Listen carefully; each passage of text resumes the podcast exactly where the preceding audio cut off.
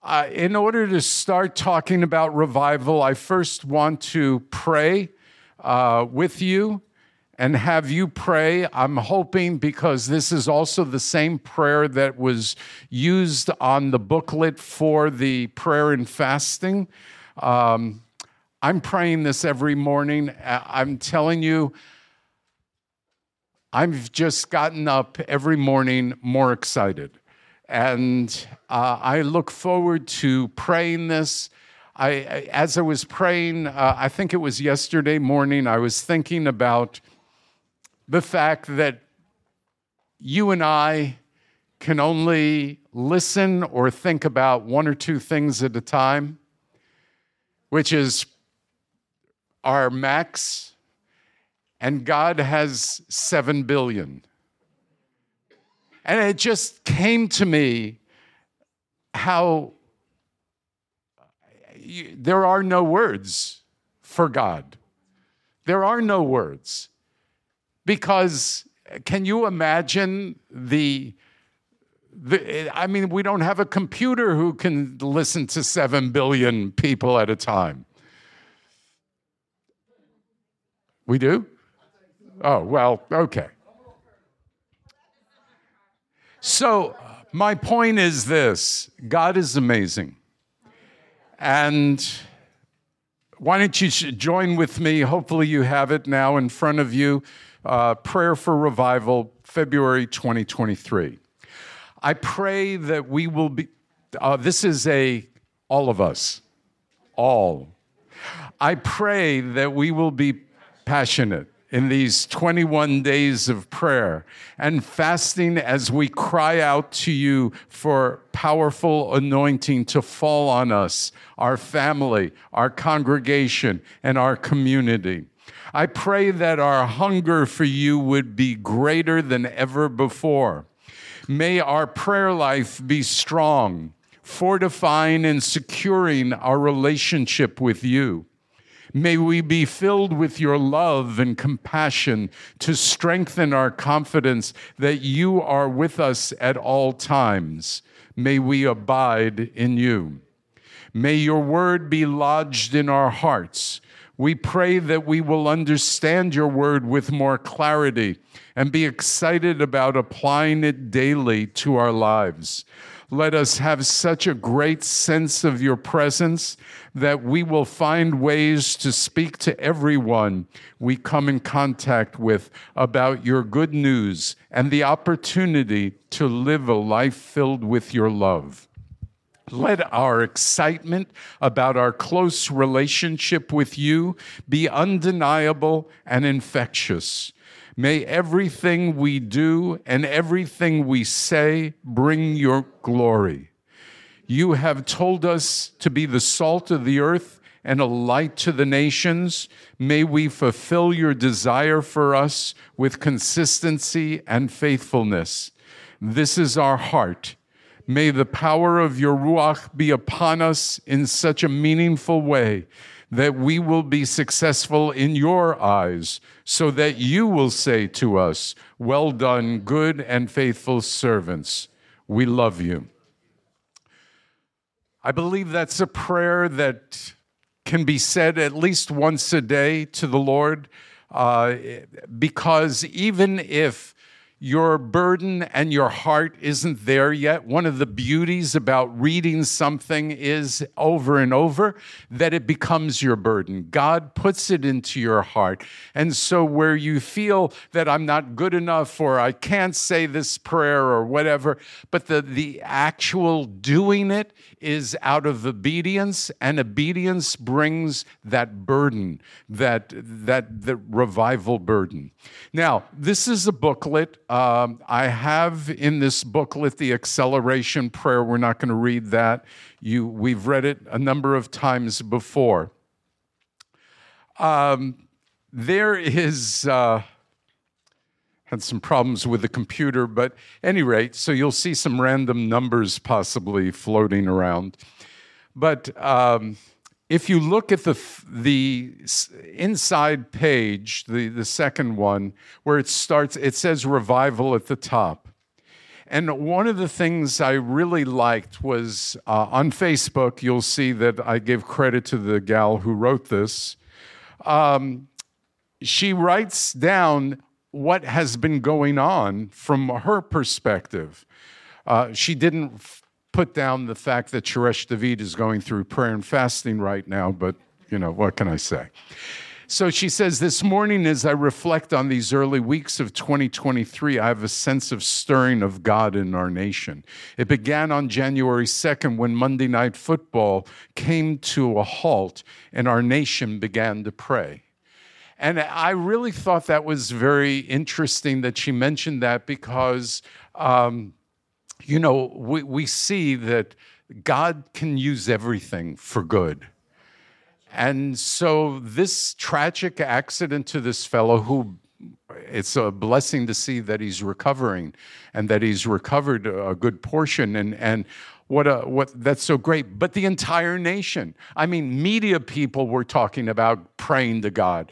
I mean everybody was talking about praying to god for this guy. It was like the entire country was praying. You could have called a national day of prayer and you wouldn't have had as many people praying as you had for this football player.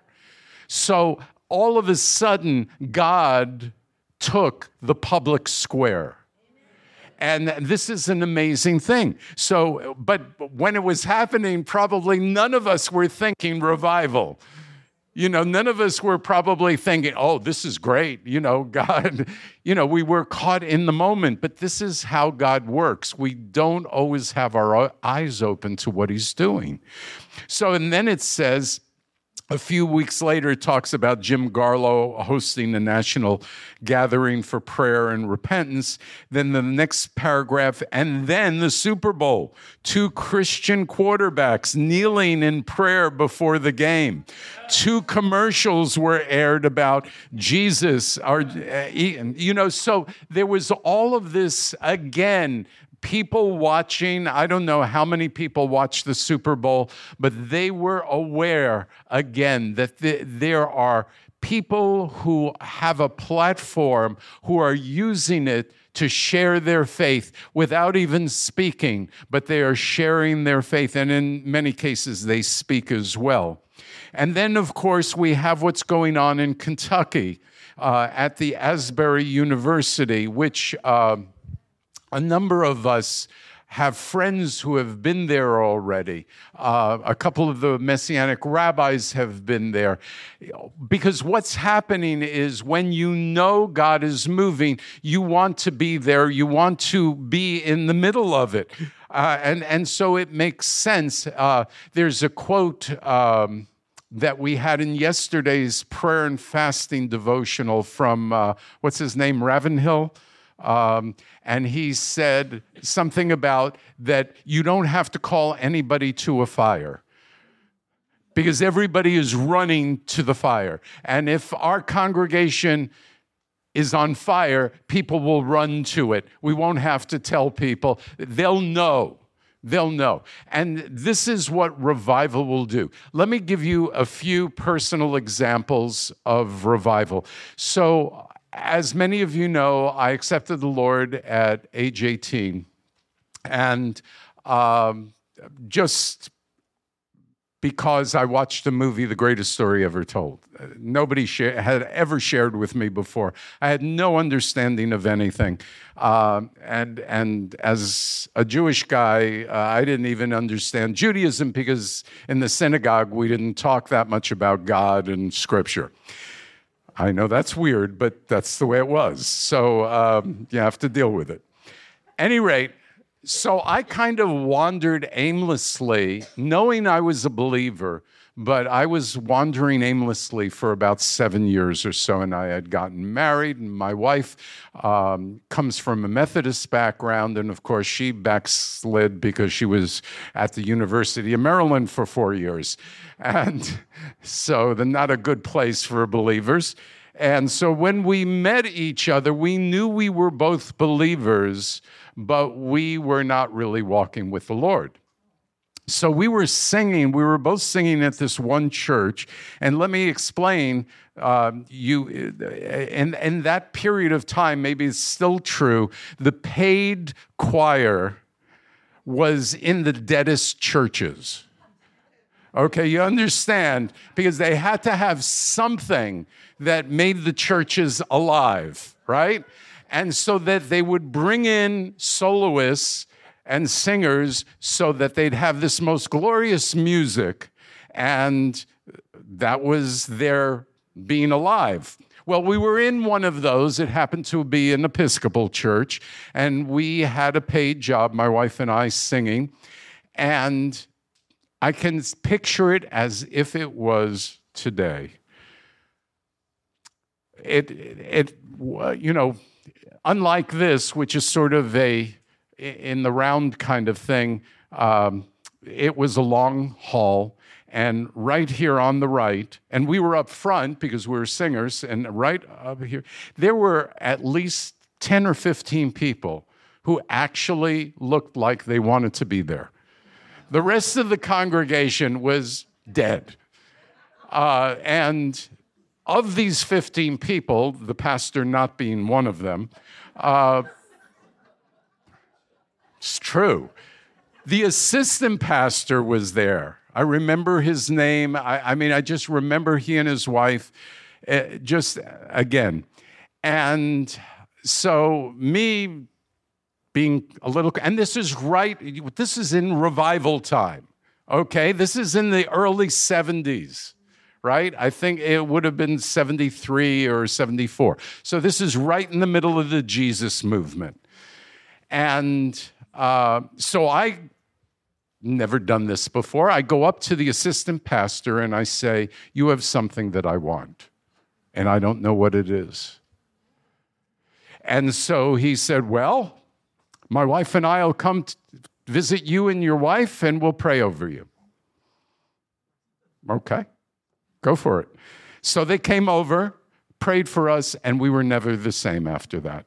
I mean, it just instantaneously, God touched us. We were literally revived. Even though we were believers prior to that, we weren't really believers. I mean, if that makes sense.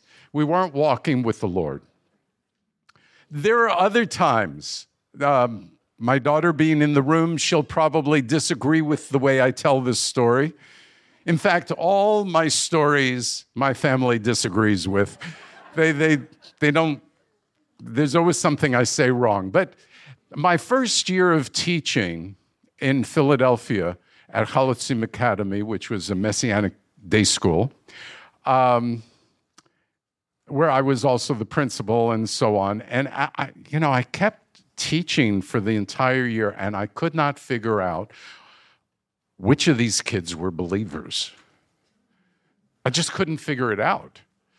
Uh, you know, they were growing up in believing homes, but I didn't see any fruit from pretty much most of them. And so I said, okay, I'm going to have, at the end of the year, I'm going to have something called Profession Day. And that means those of you who believe, the, you, you kids from 12th grade down to, I guess, we were thinking, I think, third or fourth grade, something like that. Uh, so I taught for about three weeks, two weeks about it. And um, so there's this one guy, pretty precocious guy, and uh, I taught about it and I told him what we were going to do. We were going to have a special assembly where um, people, the kids, will be able to profess their faith. And um, this one guy put up on my door of the classroom door 95 reasons why this was bad. You know, obviously a Martin Luther reference in terms of you know, the fact that I was creating something that should happen organically. Uh, and I, but I taught, and I said, uh, his name was Matt. Yes, And, and so I said, Matt, I, am, I, I see that you don't agree with this, so I'm going to ask you to go first.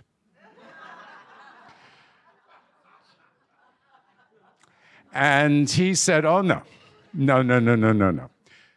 He went first, and the power of God's Spirit just fell.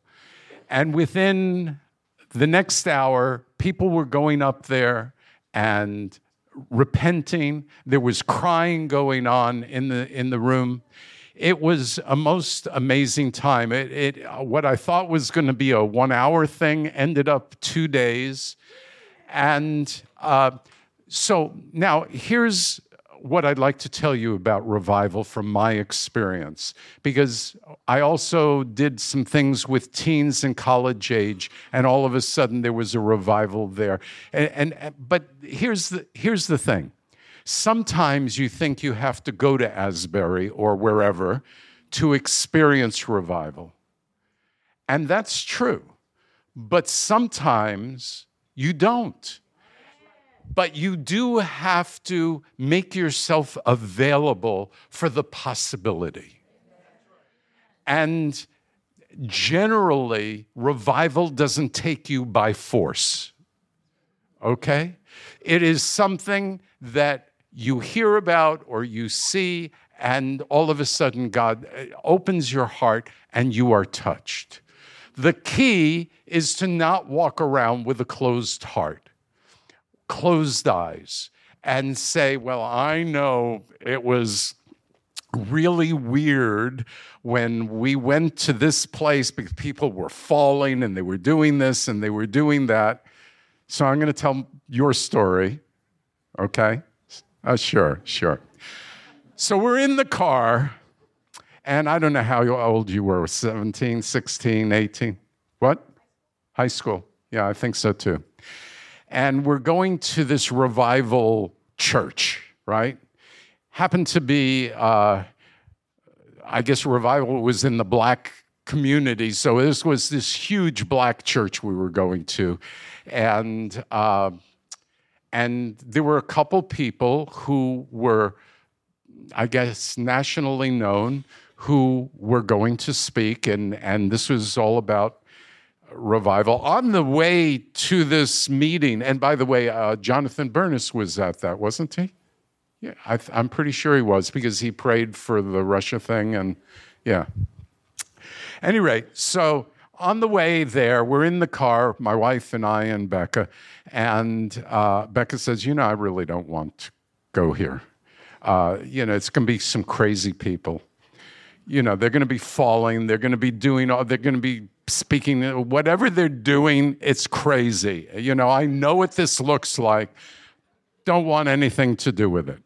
Well, we're in the car. Let's just go. Let's see. Let's see what happens. Because my understanding is you you just you just seek whatever God has for you. Anyway, and I, as I've said before, I'm what we call a uh, a conservative charismatic. So,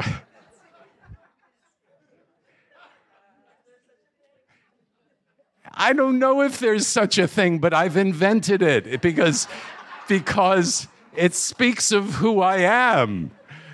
And I, I've just got to be honest, right? So I'm pretty conservative. I don't like a lot of flailing and a lot of craziness. And I guess my daughter is something like me, I thought. we get in there, and I think it was Jonathan Bernis at that point calling uh, the youth down who have a burden from God to travel and do missions and stuff like that. So my shy little girl who just trust me, very shy, all of a sudden goes running down there. I say, okay, let's see what happens. Five or 10 minutes later, she's on her back, wailing. She, was, she had rings on every finger. They were going everywhere. I'm thinking this is like a dead cockroach, you know, you know. what this is what happened to my daughter who said no. And all it, you know, and, and but here's what happened. What happened was for the next four or five years, Becca was in Russia each year uh, with missions and, and working, sometimes singing and dancing, other times in security. Uh, she ends up in, in Israel and stays 15 years. Uh, you know, that's what God does. That's what God does. You have to be open. You, and, and, and look, when I say open, only a little bit, because I've said I'm a conservative charismatic, so I'm, I'm, my opening is about this much.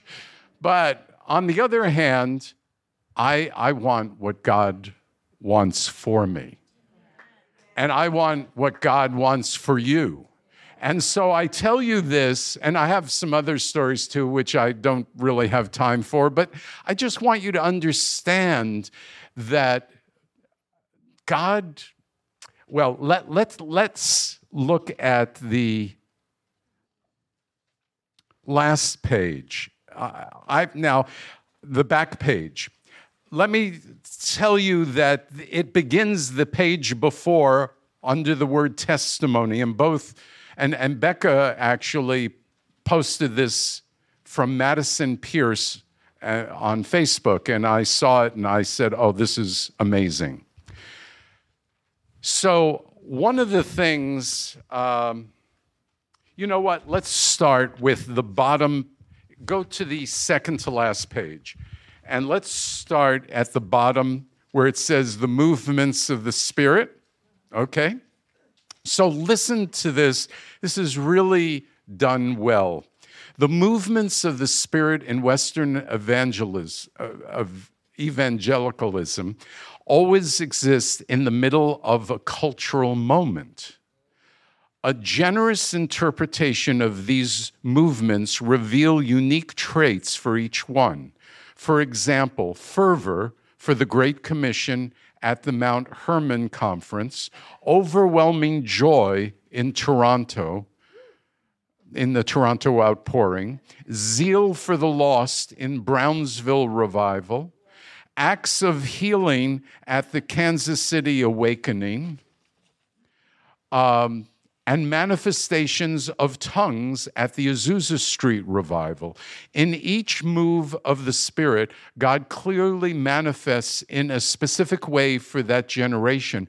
I find it interesting that God would mark this outpouring, speaking about Asbury, with the following a tangible sense of peace for a generation with unprecedented anxiety, a restorative sense of belonging for a generation amidst an epidemic of loneliness, an authentic hope for a generation marked by depression.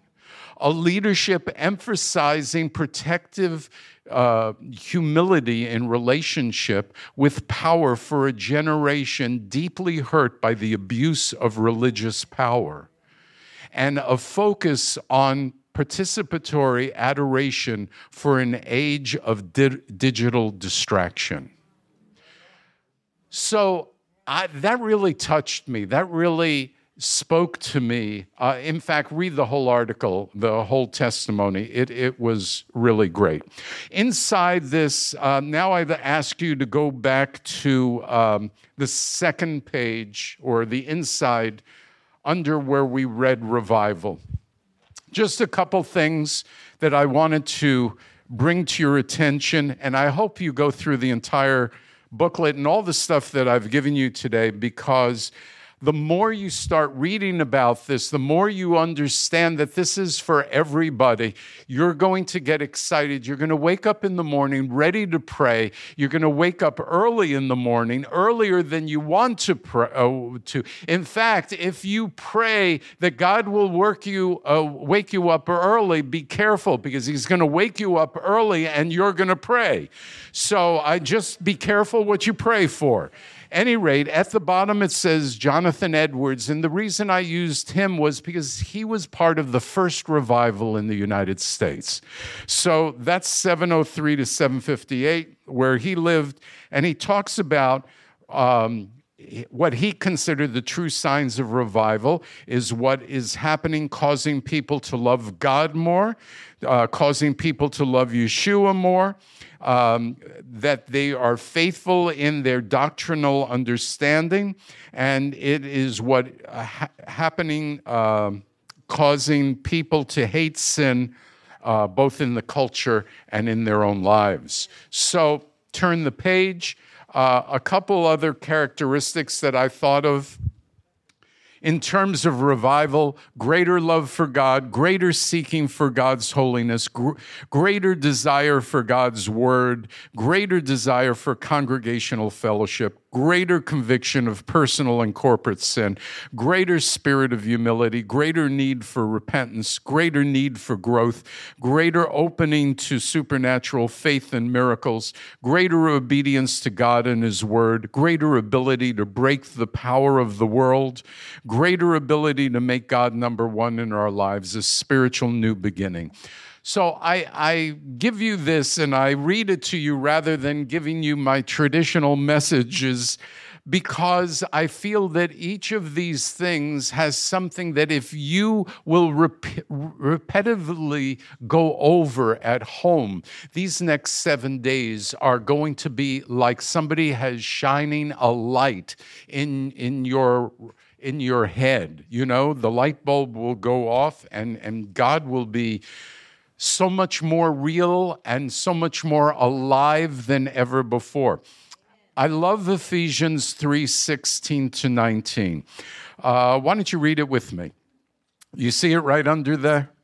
I pray that from his glorious riches, he would grant you to be strengthened in your inner being with power through his Ruach, so that Messiah may dwell in your hearts through faith I pray that you, being rooted and grounded in love, may have strength to grasp with all the Kiddushim what is the width and length and height and depth, and to know the love of Messiah, which surpasses knowledge, so you may be filled up with all the fullness of God. Great revival scripture, I believe, of, of what revival looks like uh, within us, uh, that we are filled up with all the fullness of God. That would be an amazing revival just there. I think that we have to throw away our preconceived ideas of what revival is. That's why I read that other portion before, because some of you have bad feelings about revival, and that's stopping you from being revived. God will deal with you or the congregation the way he wants to. Let's not put something on God and say it has to have this. Let's just say, Lord, I'm open. Do something in me.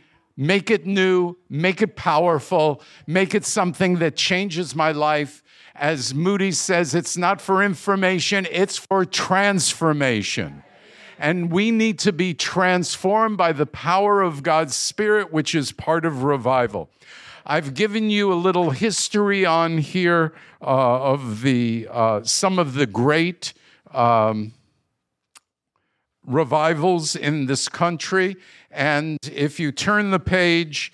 Uh, and you go to the one that says charismatic and renewal. I was doing this yesterday in our in our dinner, our Shabbat dinner, and I realized that was something that I spoke of, but I didn't have it written down. So I wrote it down this morning and popped it in, which is the last line. The Messianic movement was birthed in the early 70s from a prophetic calling in Romans 11 25 to 26 and Luke 21 24.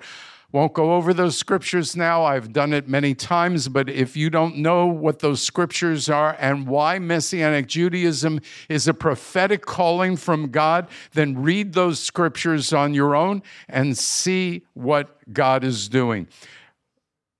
this is uh, an amazing time for a college to have, I don't know if it's still going on today. It is. So this would be, I think, the 11th day of continuous service. I mean, obviously, people are going home and coming back, but the service hasn't stopped and they are still, from my, from my understanding, filled up. And now they're getting people from all 50 states. They're getting people from other colleges, which do you know our colleges need? Just saying. So, you know, I'm praying, and I want you to pray in these last seven days for revival.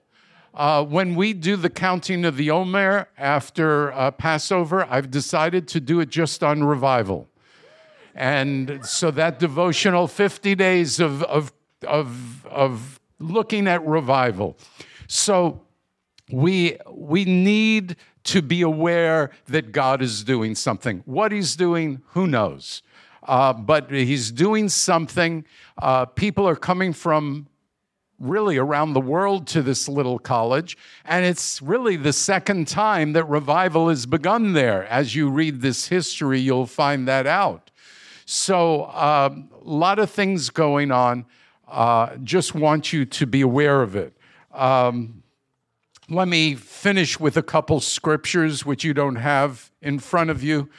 Um, when I think of revival, I think of believe it or not, Psalm 19, verse 8. And that is the Torah of Adonai is perfect, restoring the soul. So God's word restores our soul. That's revival. When our soul is revived, that is restored, that, that's revival. Psalm 80 verse 18 to 20. Let your hand be upon the man of your right hand, the Son of Man you made strong for yourself. This is the, the yours are God. Then we will not turn away from you. Revive us and we will call on your name. Adonai Elohei Tsevaot, restore us, make your face shine, and we will be saved. Now, there's a lot in there to talk about. Let me just read a few more scriptures. You know, there are so many. Um, certainly, the Ezekiel 37 passage of dry bones is all about revival. Uh, Habakkuk, Isaiah 57 15. Uh, that's an interesting one. For thus says the high and exalted one who inhabits eternity, whose name is holy. I dwell in a high and holy place, yes, also with a contrite and humble spirit to revive the spirit of the humble and revive the heart of the contrite. That's where God wants us. Uh, let me close maybe with um, do I even have it here? Yes, no. I wanted to close with a scripture that I was just thinking about is, um, well, this is time for the phone, right? Okay, uh, so this is um, Isaiah 1. So let's see if I can get there quickly. Isaiah 1, I believe, is the revival of Isaiah. And he starts out, it says, the vision of Isaiah, son of Amos, which he saw concerning Judah and Jerusalem in the days of Uzziah, Jotham, Ahaz, and Hezekiah, kings of Judah. Verse 2 Listen, heavens, and hear earth, for Adonai has spoken. Sons I have raised and brought up, but they have rebelled against me. Wait a minute. Is this, this isn't the one? Isaiah 6, thank you. Okay. In the year of King Uzziah's death, I saw Adonai sitting on the throne, high and lifted up. And the train of his robe filled the temple. Seraphim were standing above him. Each had six wings, and two he covered his face, with two he covered his feet, and with two he flew. One called out to another and said, Holy, holy, holy is Adonai Tsevaot. The whole earth is full of his glory.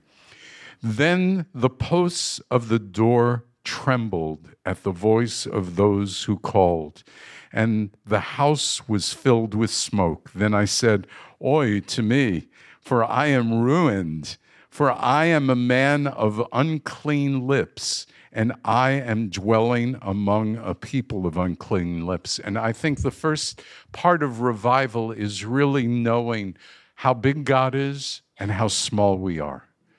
And, and this is what really Isaiah is saying. I, I, I can't hold a candle here. I'm in your presence, and, and you are beyond what I can even understand. And, and so it, he says then, um, For my eyes have seen the king, Adonai Tzivaot. Now, again, my understanding of this would be it would be in his dream he saw Yeshua. Because how do you see God? unless it's God in the flesh. Because the God who can listen to 7 billion people at one time is going to be hard to see. Just saying. Okay. Then one of the seraphim flew to me with a glowing coal in his hand, which he had taken with tongs from the altar. Normally, when we see glowing coal, a coal, we would be scared, in fear. And sometimes surrendering to God is scary because you're saying, My life is no longer my own. I'm going to be directed by the Lord. He touched my mouth with it and said, Behold, this has touched your lips. Your iniquity is taken away and your sins are atoned for. Then I heard the voice of Adonai saying, Whom should I send? Whom and who will go for us? So I said, Hineni, send me. One of the results of revival is for us to say, Hineni, send me. Let me close in prayer for this, and then we'll, we'll worship together. Father, I just ask now in the name of Yeshua that you would do something beyond what we can believe for, expect for, understand, but that it would be a true revival. It doesn't have to look like Asbury. It doesn't have to look like Toronto. It doesn't have to look like Kansas City. It just has to look like your presence is with us and that we are transformed. So, Father, however you want to do this, I pray in the name of Yeshua, move mightily upon us. We bless you and thank you, Lord, in the name of Yeshua.